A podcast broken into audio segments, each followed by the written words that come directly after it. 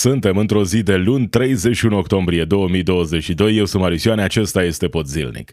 În ultimele zile nu a existat vreun subiect mai important în România decât petrecerea bogaților de la Bran, la care ar fi participat și Elon Musk. Lula da Silva a câștigat alegerile prezidențiale din Brazilia.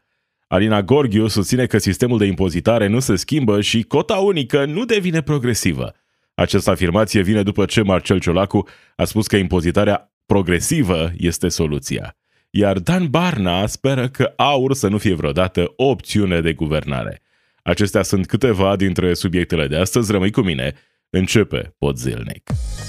You are listening to the Podzilnic podcast. News and commentary from a progressive perspective. În ultimele zile nu a fost niciun subiect mai important decât acesta, bogații lumii care ar fi venit să petreacă la Castelul Bran de Halloween – o petrecere cu miliardarii planetei, Peter Thiel, Elon Musk, printre alții care participă, au participat, ar fi participat la această petrecere. Spun ar fi participat sau se pare că ar fi participat, pentru că acestea au fost informațiile prezentate drept breaking news, Elon Musk în România, la o stână, la, uite, mănâncă uh, mâncare românească, o grămadă de prostii fără uh, dovezi adevărate. Dar subiectul acesta a fost cel mai important peste tot. Uh, tot felul de publicații mai serioase sau mai puțin serioase au abordat subiectul acesta, ce se întâmplă la Bran în așteptarea petrecerii milionarilor sau miliardarilor americani, vai ce petrecere, vai ce oameni o să fie acolo, uh, Peter Thiel, Elon Musk, o grămadă de miliardari, vedete, care au ales să petreacă Halloween-ul la Castelul Bran din România. Dar a fost Elon Musk în România? Aceasta este întrebarea. Primul răspuns e who gives a fuck? Nu contează. Al doilea răspuns, cel mai probabil nu. Nu a fost în România. E un cont de Twitter care uh, îl deranjează tare pe Elon Musk, mai nou uh, deținător al Twitter, iar tot uh, contul acesta de Twitter este Elon Jet, un cont de Twitter care urmărește avionul privat al lui Elon Musk și deplasările acestuia uh, prin Statele Unite și prin lume, de ce nu? Contul acesta de Twitter ne arată că avionul privat al lui Elon Musk uh, a fost în această uh, noapte, în această dimineață, uh, în California, în Statele Unite. Nici de cum undeva în România. Sigur, putea să ajungă cu altceva, poate cu avionul privat al unui prieten, poate că avionul său privat a fost folosit de altcineva, dar mai degrabă Elon Musk nu a fost în România. Și de ce am ajuns să vorbim atât de mult despre Elon Musk în România? Nu știu, poate că e și o campanie uh, publicitară în spate, poate mai degrabă e fascinația aceasta, cultul personalității pentru tot felul de miliardari care ne arată nouă că sunt uh, ce avem noi mai bun ca specie, oamenii aceștia care acumulează averi impresionante. Au, au vrut să prezinte subiectul acesta ca, uite, vine mască în România, se întâmplă lucruri, avem și noi cu ce ne mândri că vin miliardarii să petreacă la castelul nostru. Ok. De unde a pornit povestea? De la faptul că Peter Thiel, cofondator PayPal, prieten de-al lui uh, Musk, a venit în România.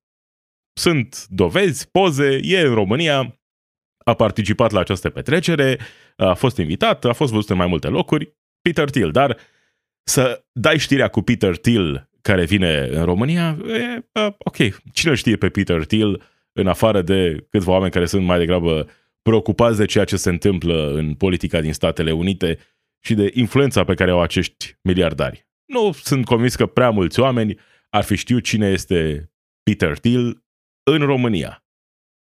Elon Musk, toată lumea a auzit de Elon Musk. Omul care a cumpărat Twitter, uh, marele geniu, inventator de la Tesla. De asta, știrea a fost, uh, hai să știm că Peter Thiel e aici, hai să o dăm și pe asta că vine Elon Musk, că poate vine Elon Musk, că a fost invitat, că o să vedem că vine în România, iar de aici uh, s-a născut o adevărată isterie în minunata noastră țară uh, numită uh, România. De la glume, ok, glumele, unele dintre ele au prins bine, au apărut și cei care ziceau, dacă am avea politicieni deștepți, uh, s-ar duce să se întâlnească cu Elon Musk, să-l facă să investească în România. Ăștia sunt oamenii care cred că Elon Musk sau miliardarii ca Elon Musk vin sau nu în România pentru că vor să ne ofere nouă lucruri, să facă investiții. Nu. Cum procedează Elon Musk și miliardarii ca el? Vin să ceară subvenții. Asta vin să facă. Ce subvenții ne oferiți ca să venim la voi în țară? Așa funcționează lucrurile. Elon Musk are succesul de care are parte datorită subvențiilor. SpaceX e o companie profitabilă, de succes, de renume internațional, pentru că cineva a decis guvernul să nu se mai implice, NASA să nu aibă o activitate atât de mare, hai să-i lăsăm pe privați să facă treaba asta și să le oferim contracte uriașe. Hai să încurajăm mașinile electrice și să oferim din nou subvenții oamenilor care sunt împotriva subvențiilor pentru alții. Vor uh, socialist pentru ei, capitalist sălbatic pentru toți ceilalți. Acesta este Elon Musk. Elon Musk, dacă vine să investească vreodată în România, vine să ceară, nu să dea. Așa procedează oamenii aceștia. Nu vin să-ți facă cadouri. Peter Thiel, Elon Musk, oamenii aceștia care au acumulat averi impresionante, nu vin să-ți facă ție favoruri n-au devenit atât de bogați pentru că au făcut favoruri, pentru că au fost darnici. Nu, au devenit atât de bogați pentru că au fost nemiloși. Pentru că au călcat pe cadavre. Pentru că au distrus tot ce era de distrus ca să dețină ei puterea maximă. Și acum își transformă imaginea în um, mari uh, oameni de afaceri care nu sunt doar niște genii în lumea afacerilor sunt în același timp uh, niște oameni uh, deosebiți uh, care dau tot felul de șanse nouă tuturor de a ne dezvolta, de a schimba planeta. Ne dau aceste șanse. Cine sunt acești oameni? De fapt, Peter Thiel, Elon Musk, sunt niște miliardari care au făcut averi impresionante profitând de slăbiciunile sistemului. Și mai mult decât atât, ceea ce fac astăzi oameni ca Elon Musk sau Peter Thiel e mai mult decât atât. Astăzi, Peter Thiel este implicat activ în susținerea unor politicieni de dreapta, de extremă dreaptă în Statele Unite. Pentru că aceia sunt oamenii care îi vor ajuta pe ei, pe cei ca ei să acumuleze averi din ce în ce mai mari. Aceia sunt oamenii de a căror susținere au nevoie și pe care îi susțin astăzi ca să primească dividendele mai târziu. Oamenii aceștia nu sunt pur și simplu niște miliardari care au avut uh, noroc sau uh, au, sunt niște genii care au acumulat aceste averi impresionante.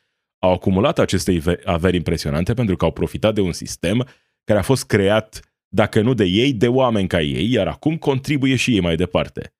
Peter Thiel e implicat activ în distrugerea a tot ceea ce înseamnă mișcări sociale cu idei de stânga. E omul care promovează extrema dreaptă pentru că îi vede că aceștia sunt utili.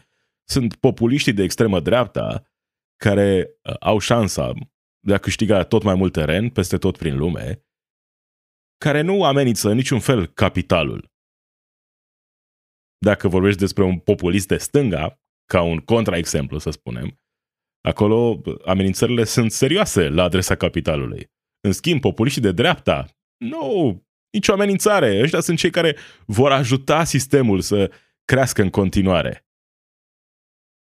De asta e absolut ridicol cultul acesta al personalității format în jurul unor miliardari că sunt niște genii, știi? Elon Musk e un geniu, a inventat Tesla, a inventat SpaceX, a inventat-o, a, nici măcar pe aia n-a inventat-o. N-a inventat nimic, e doar un băiat bogat, născut într-o familie bogată, care a devenit și mai bogat. Și care astăzi se dă mare inventator. Oamenii aceștia sunt porniți să distrugă orice uh, formă de progres vor să păstreze sistemul așa cum e sau chiar să-l îmbunătățească în favoarea lor. Oamenii ăștia nu vin să-ți facă cadouri. vin să-ți ia tot ce ai. Pentru că așa au acumulat aceste averi. Nimeni nu devine multimiliardar pentru că a jucat corect. Nu există treaba asta. Cei care devin multimiliardari e pentru că, încă o dată, au călcat pe cadavre. Iar tot subiectul acesta cu Peter Thiel cu Elon Musk în România, ce provoacă? Altceva decât scârbă. Atât. Că ar trebui noi să ne mândrim că a venit, a venit sau n-a venit Elon Musk în România. Sunt lucruri de, care ar fi putut să se întâmple la Castelul Bran și n-ar fi fost cea mai mare tragedie. Da, nu s-a întâmplat. Bolsonaro nu mai este președinte. Lula da Silva a câștigat alegerile prezidențiale din Brazilia. Fostul președinte, Lula da Silva, este noul președinte. L-a învins pe Bolsonaro cu aproape 2 milioane de voturi. Conform rezultatelor oficiale, în Brazilia sistemul de vot este unul electronic, rezultatele au venit foarte repede. În momentul în care vorbesc eu, au fost procesate 99,38% din voturi. Este extrem de clar în acest moment. Lula da Silva, președintele de stânga, președintele extrem de popular al Braziliei, cel care a readus Brazilia în prim plan pe scena internațională, care a ajutat în mod direct la reducerea sărăciei extreme și care a fost uh, pus deoparte, a, da, a fost dat deoparte de sistem la un moment dat, a revenit și a câștigat. Și l-a învins pe idiotul de Bolsonaro, pe omul acesta, pe Trump din Brazilia, poate chiar mai periculos decât Trump din Brazilia. Până în acest moment, în momentul în care vorbesc eu, Bolsonaro nu și-a acceptat înfrângerea, iar după declarațiile pe care le-a făcut înainte să aibă loc votul, e puțin probabil să accepte vreodată cu adevărat. A mers pe același discurs clasic pe care l-auzim la tot felul de lideri politici. Dacă pierd eu, de fapt a fost uh, totul o mare operațiune împotriva mea. Rezultatul este ilegitim. Dacă eu pierd, alegerile au fost fraudate. Dacă eu pierd, să știți că nu e corect. Ăsta e mesajul pe care îl transmite Bolsonaro. Uh, să așteptăm uh, momentul în care va recunoaște, își va recunoaște înfrângerea. Puțin probabil să se întâmple lucrul acesta, mai ales cu mai ales atunci când îl auzi, spune lucruri ca uh, ori rămân președinte, ori o să mor sau mă bagă ăștia la închisoare. E totul sau nimic pentru oameni ca Bolsonaro. Uh, Bolsonaro din Brazilia, Trump din Statele Unite și o grămadă de alți lideri care sunt sau vor veni în perioada următoare. O veste bună pentru Brazilia. Situația nu va fi una simplă. Oamenii au fost păcăliți de șarlatanul acesta pentru că e ușor să fii păcălit atunci când ești disperat. Să fii păcălit de astfel de șarlatani care se folosesc de tot felul de uh, instrumente de comunicare pentru a convinge oameni care nu ar avea niciun interes material în a susține astfel de politici promovate de extrema dreaptă. Niciodată nimeni, niciun om obișnuit nu are un interes material în a susține astfel de politici. Dar oamenii sunt convinși cu tot felul de războaie culturale. Cu astfel de mesaje, cu o grămadă de bani în spatele acestor campanii, cu interese economice uriașe în spatele acestor campanii, oamenii sunt convinși că, știți, tu nu meriți. Știți, voi nu meritați nimic, doar bogații merită. Iar uh, cei care vor să vă ajute, știi, ăia sunt cei corupți. Că așa funcționează justiția în multe locuri din lumea asta. Tot felul de lideri cu rezultate bune sunt trași pe linie moartă cu astfel de acuzații. Peste bună pentru Brazilia, dar nu cred că putem pune rezultatul acesta într-un context internațional. Nu e E o veste bună pentru Brazilia, chiar dacă drumul mai departe va fi în continuare complicat. E o primă veste bună. Au scăpat de coșmarul Bolsonaro. Atât. În restul lumii, ce înseamnă asta pentru restul lumii? Deocamdată nimic. Mai degrabă, lucrurile vor deveni din ce în ce mai rele, înainte să devină mai bune. În România, Alina Gorghiu spune că sistemul de impozitare nu se schimbă, iar cota unică nu devine progresivă. Nu devine progresivă pentru că noi vrem mai degrabă să rămânem acolo în club cu Rusia, să avem un sistem de impozitare, de taxare mai degrabă apropiat Rusiei decât celorlalte țări din Uniunea Europeană. România este una dintre puținele țări din lume unde mai există sistemul acesta de impozitare uh, cu cotă unică. Așa zisă cotă unică e mai degrabă un sistem de impozitare și taxare regresiv. Că așa trebuie să fie, banii să meargă mereu și mereu de jos în sus și niciodată invers. Asta spune Alina Gorghiu, după ce Marcel Ciolacu, președintele PSD, uh, uh, a spus din nou că impozitarea progresivă este soluția pentru România, numai că mai întâi trebuie digitalizat ANAF-ul. Marcel Ciolacu nu e singurul care spune că România are nevoie de impozitare progresivă. Până și femeii, stângiștii de la femei, da? Au cerut României să ia măsuri, măsuri fiscale puternice și să introducă, să, măcar să pornească discuții despre impozitarea progresivă pentru a reduce deficitul bugetar. Pentru că, pe de o parte, avem oameni ca Alina Gorghiu și tot felul de liberali, Florin Câțu și alții ca ei, care spun nu, trebuie să rămânem cota unică, eventual să mai reducem din impozitele pentru bogați, din taxele pentru bogați, pentru că doar așa vom avea prosperitate. Știm noi cum funcționează trickle-down economics. Uh, de asta avem nevoie, de asta are nevoie România. De ce să ne uităm la alte țări din Uniunea Europeană? Hai să ne uităm la Rusia. Că ai văzut cât de bine funcționează sistemul acolo? Să avem un sistem de impozitare ca în Rusia, nu ca în restul Uniunii Europene. Iar atunci când vorbesc despre deficitul bugetar, păi trebuie să tăiem, nu să căutăm surse noi de venit. Nu să îmbunătățim uh, colectarea. Nu, mai degrabă să tăiem. Austeritate, asta este soluția pe care o prezintă. Deci am ajuns într-o situație atât de ridicolă încât dreapta din România e mai de dreapta decât instituții ca femei. Da? FMI e la, spre stânga în raport cu anumiți politicieni din România. Ca să înțelegem cât de penibilă este situația, cât de departe spre dreapta a ajuns discursul politic în România. Cât de departe de normalitate suntem când vorbim despre sistemul de impozitare. În prezent, sistemul de impozitare din România este unul regresiv. Dacă faci mai mulți bani, plătești mai puțin. Inclusiv procentual. Dacă faci mai puțin, de la tine trebuie să facem colecta, că știi, ceilalți uh, oricum nu vor să plătească. Tu, că n-ai de ales, o să plătești. Ceilalți, nu. Sigur că trebuie să existe discuții uh, aprofundate pe tema aceasta, impozitare progresivă. Nu orice formă de impozitare progresivă e una bună. Dar e un prim pas, un lucru de care România are nevoie. Este evident lucrul acesta. Dacă vrem să se îmbunătățească lucrurile, dacă vrem, vrem să avem bani pentru uh, drumuri, spitale, școli, pentru a susține dezvoltarea acestei țări.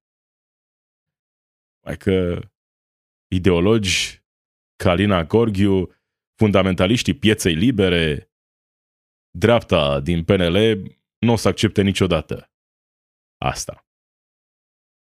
E nevoie de mai multă presiune publică pentru un astfel de sistem, numai că atunci când toți cei care apar la televizor o dau în aceeași linie, e destul de greu să pătrundă mesajul acesta în societate. Cât de injust este sistemul de impozitare cu această cotă așa zis unică cât de imoral este sistemul acesta. E greu să ajungă mesajul acesta la oamenii obișnuiți. Dan Barna. Am mai auzit cineva ceva despre Dan Barna? Uite, auzim ceva despre Dan Barna pe g4media.ro. Dan Barna spune Sper ca AUR să nu fie vreodată o opțiune de guvernare. E un partid pro-rus. Iar despre Iohannis, un președinte care și-a trădat țara, mai aflăm și că USR este pe un trend ascendent. A spus Dan Barna la Digi24, așa cum scrie G4 Media.ro, spune că nu va colabora niciodată cu AUR sau cu PSD. Aici, uh, mai degrabă, cred că nimeni nu-i caută pe cei de la USR pentru colaborări, poate doar partidele trase pe linie moartă, care oricum n-au nicio șansă, uh, partidul născut mort al lui Orban, uh, PMP-ul, poate aia sunt cei care îl caută. Altcineva mă îndoiesc că îl caută acum pe Dan Barna pentru vreo colaborare cu un partid aproape distrus. Dar să presupunem că ar exista vreodată opțiunea aceasta din partea vreunui partid menționat aici, AUR sau PSD. Cu cine ar colabora mai degrabă USR-ul lui Dan Barna, USR-ul lui Cătălin Drulă? Cu cine ar colabora mai degrabă? Cu PSD sau cu AUR?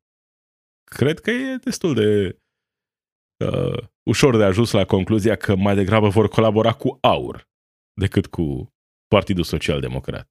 Pentru că au mai multe lucruri în comun. Ideologic vorbind, sunt diferențe, dar mai degrabă acolo pe zona culturală, uh, social-culturală, nu când vorbim despre politici economice. Diferențele sunt că USR e pentru marile corporații, uh, AUR e pentru uh, miliardarii de aici. Să nu fim noi exploatați de străini, lasă să fim exploatați de un român îmbrăcat în costum popular, că așa ne simțim noi bine. Asta e tradiția noastră, să nu ne lăsăm uh, exploatați de puterile străine. Hai să luptăm ca să fim exploatați de boierii de aici. Cam astea sunt diferențele între AUR și USR. Atât. De asta când spune că nu va colabora vreodată cu AUR și cu PSD, e puțin probabil să aibă șansa aceasta, dar chiar și în momentul în care s-ar putea întâmpla așa ceva ca USR să mai uh, conteze cu adevărat în politica din România, să presupunem că se poate întâmpla lucrul acesta, uh, mai degrabă cred că se vor îndrepta către un partid ca AUR decât către un partid care din când în când mai scapă și câte un mesaj uh, așa, un sfert de mesaj de stânga. Da, cam acesta a fost pot zilnic. Marisioane sunt eu. Zi bună!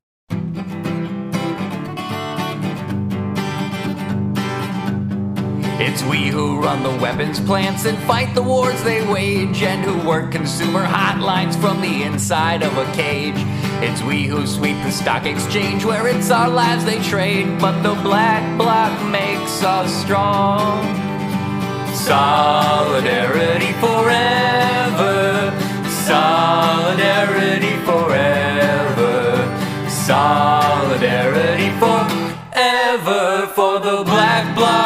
makes us strong.